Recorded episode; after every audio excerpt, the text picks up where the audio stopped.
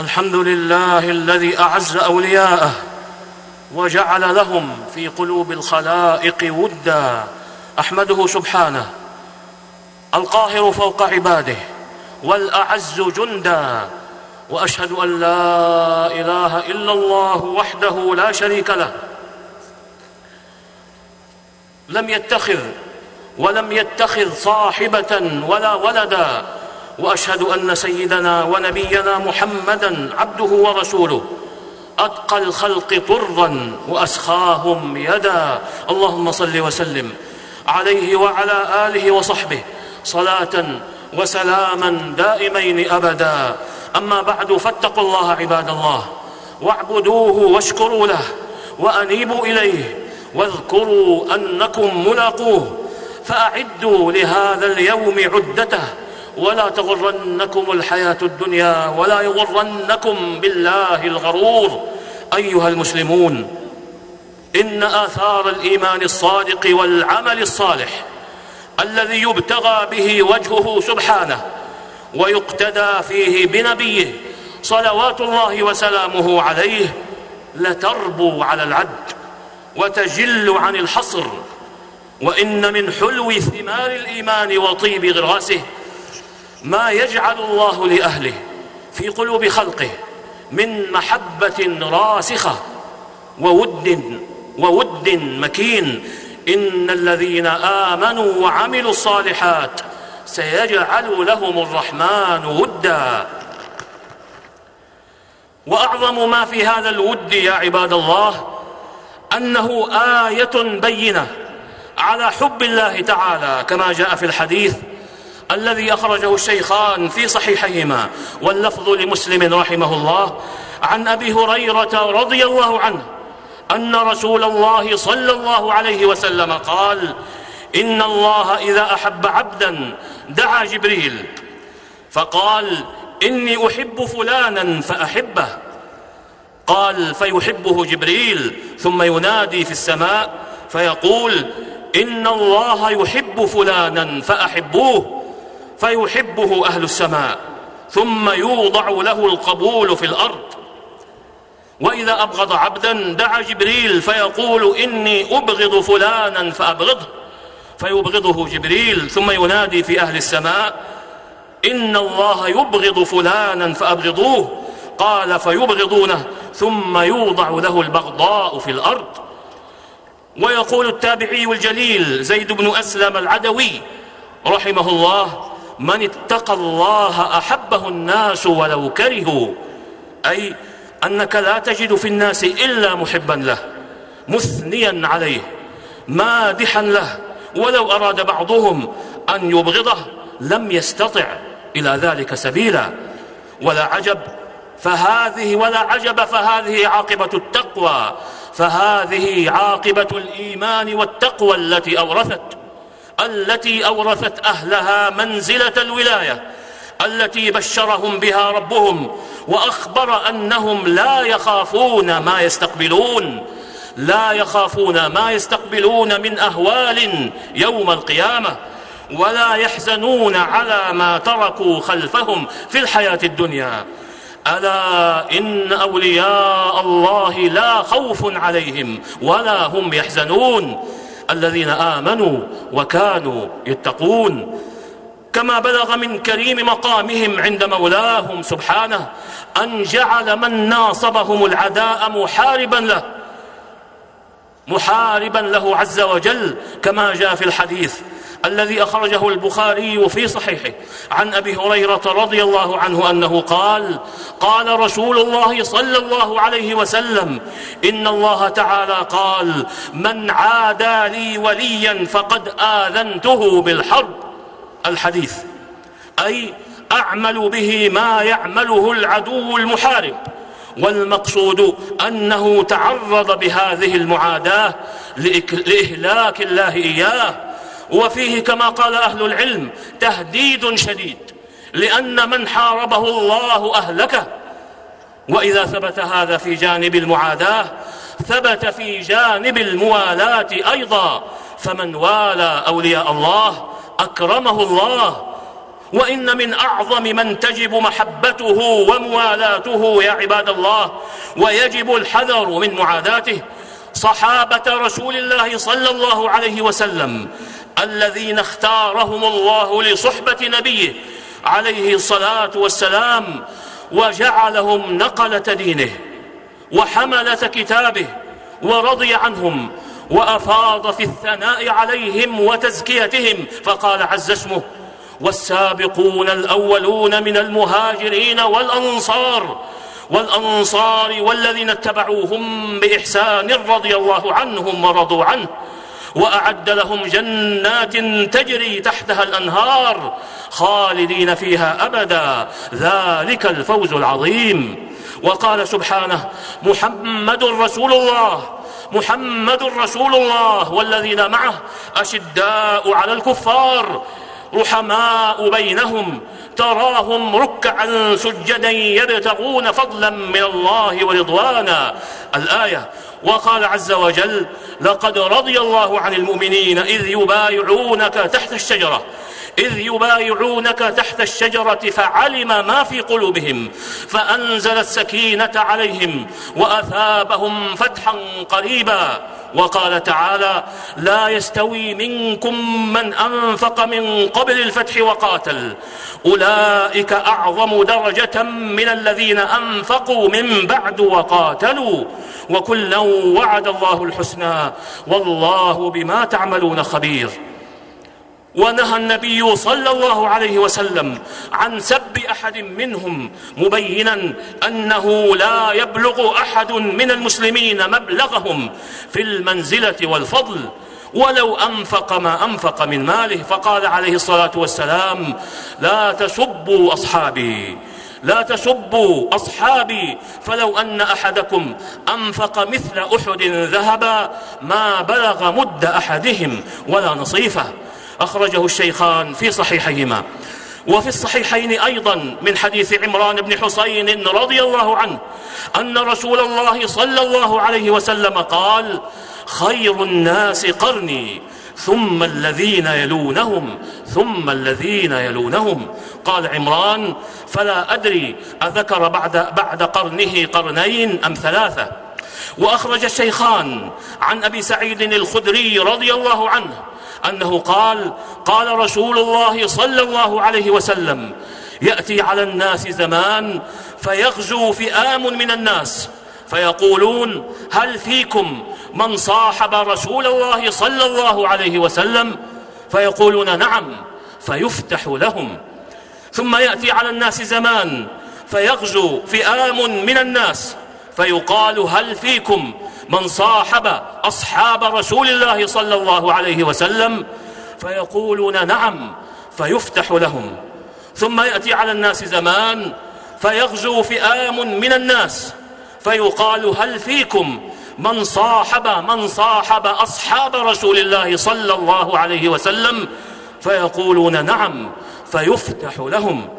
وبين رسول الهدى صلوات الله وسلامه عليه أن حب الأنصار من علامة الإيمان الصادق وأن بغضهم من علامات النفاق فقال صلوات الله وسلامه عليه آية الإيمان حب الأنصار وآية النفاق بغض الأنصار أخرجه الشيخان في صحيحهما ومن ثم كانت هذه النصوص الصحيحة الصريحة مستند أهل الحق في موقفهم من صحابة خير الورى صلوات الله وسلامه عليه.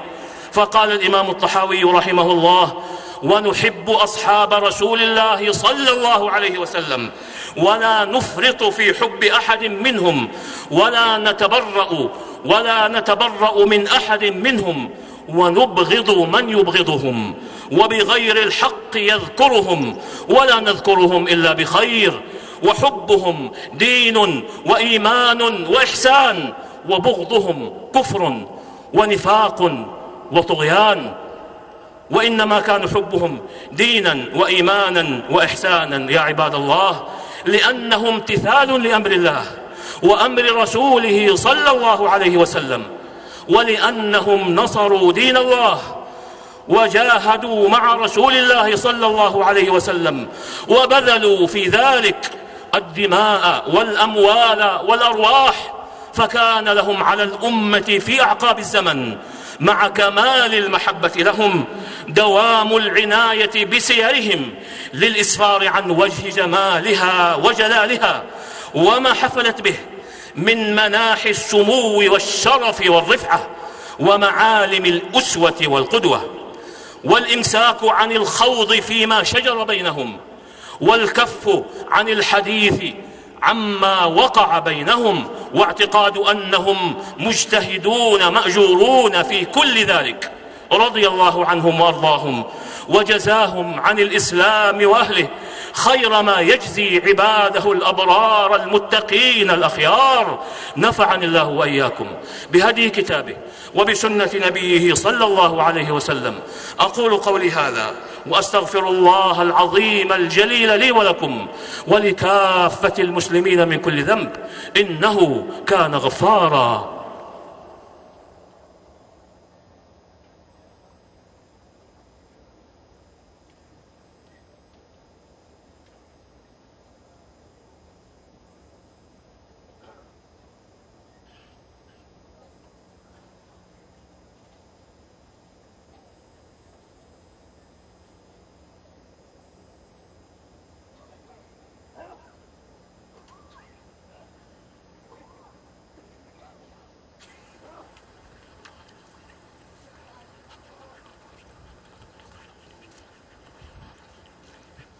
إن الحمد لله نحمده ونستعينه ونستغفره ونعوذ بالله من شرور أنفسنا ومن سيئات أعمالنا. من يهده الله فلا مضل له ومن يضلل فلا هادي له وأشهد أن لا إله إلا الله وحده لا شريك له وأشهد أن محمدا عبده ورسوله. اللهم صل وسلم على عبدك ورسولك محمد وعلى آله وصحبه أما بعد فيا عباد الله جاء عن الصحابي الجليل عبد الله بن مسعود رضي الله عنه قوله من كان منكم مستنا فليستن بمن قد مات فإن الحي لا تؤمن عليه الفتنة. أولئك أصحاب محمد صلى الله عليه وسلم كانوا أفضل هذه الأمة وأبرها قلوبا وأعمقها علما وأقلها تكلفا. قوم اختارهم الله لصحبة نبيه وإقامة دينه فاعرفوا لهم فضلهم واتبعوهم في آثارهم وتمسكوا بما استطعتم من أخلاقهم ودينهم فإنهم كانوا على الهدى المستقيم. وجاء عنه رضي الله عنه أيضا قوله إن الله تعالى نظر في قلوب العباد فوجد قلب محمد صلى الله عليه وسلم خير قلوب العباد فاصطفاه لنفسه وابتعثه برسالته ثم نظر في قلوب العباد بعد قلب بعد قلب محمد بعد قلب محمد صلى الله عليه وسلم فوجد قلوب أصحابه خير قلوب العباد فجعلهم وزراء نبيه يقاتلون على دينه. فاتقوا الله عباد الله واعرفوا لأولئك الصحب الكرام حقهم وفضلهم وسابقتهم فلمقام أحدهم ساعة مع النبي صلى الله عليه وسلم. كما يقول حبر الأمة عبد الله بن العباس رضي الله عنهما لمقام ساعة أحدهم ساعة مع النبي صلى الله عليه وسلم خير من عمل أحدكم أربعين سنة. وفي رواية خير من عبادة أحدكم عمره. واذكروا على الدوام أن الله تعالى قد أمركم بالصلاة والسلام على خير الورى. فقال جل وعلا إن الله وملائكته يصلون على النبي. يا أيها الذين آمنوا صلوا عليه وسلموا تسليما. اللهم صل وسلم على عبدك ورسولك محمد. وارض اللهم عن خلفائه الأربعة أبي بكر وعمر وعثمان وعلي. وعن سائر الآل والصحابة والتابعين ومن تبعهم بإحسان إلى يوم الدين وعنا معهم بعفوك وكرمك وإحسانك. يا خير من تجاوز وعفا. اللهم أعز الإسلام والمسلمين. اللهم أعز الإسلام والمسلمين. اللهم أعز الإسلام والمسلمين. واحم حوزة الدين. ودمر أعداء الدين وسائر الطغاة والمفسدين. وألف بين قلوب المسلمين. ووحد صفوفهم. وأصلح قادتهم واجمع كلمتهم على الحق يا رب العالمين. اللهم انصر دينك وكتابك وسنة نبيك محمد صلى الله عليه وسلم وعبادك المؤمنين المجاهدين الصادقين. اللهم آمنا في أوطاننا وأصلح أئمتنا وولاة أمورنا وأيد بالحق إمامنا وولي أمرنا وهيئ له البطانة الصالحة ووفقه لما تحب وترضى. يا سميع الدعاء اللهم وفقه ونائبيه وإخوانه إلى ما فيه خير الإسلام والمسلمين وإلى ما فيه صلاح العباد والبلاد. يا من إليه المرجع يوم المعاد. اللهم أحسن عاقبتنا في الأمور كلها وأجرنا من خزي الدنيا وعذاب الآخرة.